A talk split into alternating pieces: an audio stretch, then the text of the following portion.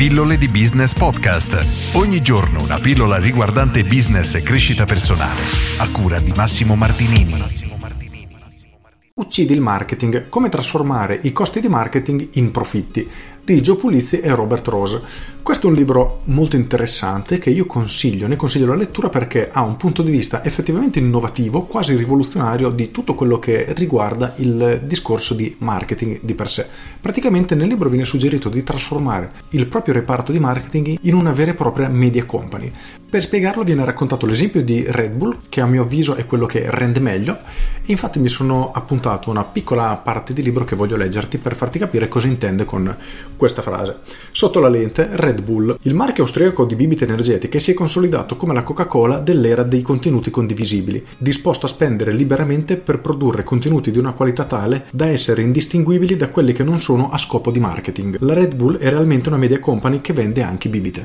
Praticamente la logica è che una compagnia come la Red Bull, e ora vedremo qualche esempio, è che si è spostata da vendere bibite ma vende un qualcosa di unico. Quanti eventi ti è capitato magari di vedere in tv effettivamente sponsorizzati Red Bull e praticamente il vero core business della Red Bull diventa la vendita di questi eventi e sembra che il vero guadagno della Red Bull provenga proprio dalla vendita dei diritti per questi eventi, quindi le registrazioni, le riprese video, tv eccetera eccetera, rispetto che alla vendita di bibite. Ma anche se così non fosse, quello che succede è che le persone guardano questo materiale di marketing, perché effettivamente è materiale di marketing, ma viene spacciato per qualcos'altro, perché persone guardano un evento estremo particolare che è sponsorizzato Red Bull, però non lo percepiscono come una pubblicità della Red Bull, ma semplicemente vedono come la Red Bull sia ciò che ha permesso di creare questo evento. Quindi si crea anche un discorso di empatia nei confronti delle persone che amano questi sport che fino a qualche anno fa erano pressoché inesistenti o sconosciuti e oltretutto grazie alla Red Bull portate a livelli veramente esagerati, infatti stanno facendo dei lavori fantastici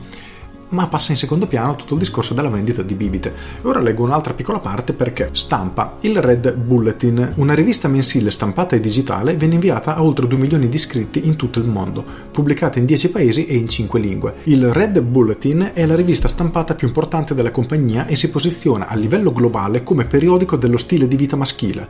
La Red Bull poi stampa anche altre tre riviste, fra cui Berg Welten di avventure alpine, e Terra Mater di Scienze e Natura. All'interno della rivista la Red Bull vende pubblicità e sponsorizzazioni ed effettua anche vendita diretta tramite iscrizioni o abbonamenti, come altre riviste tradizionali. Red Bull Repertorio di contenuti. La compagnia vende i diritti di migliaia di video, immagini e musica direttamente alle media company. Sì, è corretto. Le media company pagano la Red Bull perché autorizzi e venda i diritti per riprodurre i contenuti con il suo marchio. Il suo importante archivio di contenuti di immagini digitali sportive è, secondo forse, solo alla Disney. Abbiamo poi Red Bull Dischi, che salto, e poi abbiamo anche Speedweek. Speedweek è il marchio di sport motoristici dell'azienda che si occupa di corse a due e a quattro ruote. Questa mini media company copre 70 diverse categorie di corse e 360 campionati Vende pubblicità digitale e sponsorizzazioni sui dispositivi mobili ad alcune delle più grosse compagnie al mondo che sono interessate a questo tipo di base di fan.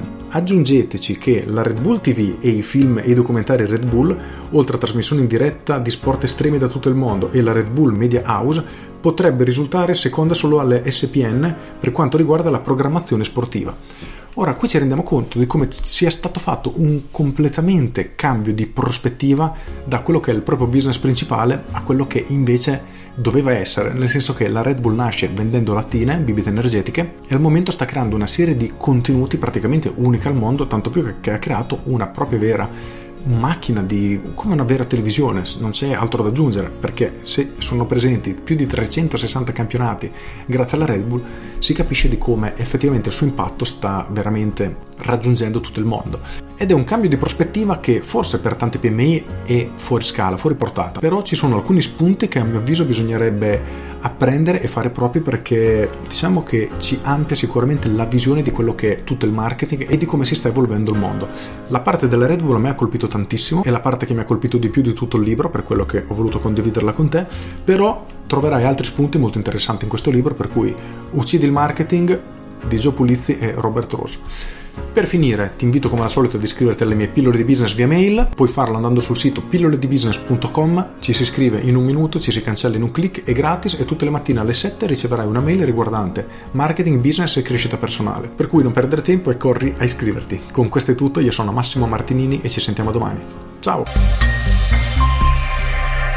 aggiungo c'è una cosa a livello di marketing che a me dà veramente fastidio e qui il libro diciamo che spezza una lancia a mio favore perché condivide la mia stessa idea è quella di creare tanti contenuti come vedo fare da tantissime attività e poi questo contenuto una volta creato finisce nel dimenticatoio ed è inutilizzato. E a mio avviso un errore veramente assurdo perché ha più senso creare dei contenuti che possano resistere al tempo quindi che siano validi oggi che possiamo risfruttare anche tra qualche mese perché nel momento che abbiamo dedicato del valore per creare qualcosa perché dobbiamo buttarlo nel dimenticatoio è come se io facessi una pillola oggi e questa pillola poi la cancello e non la rendo più disponibile a nessuno.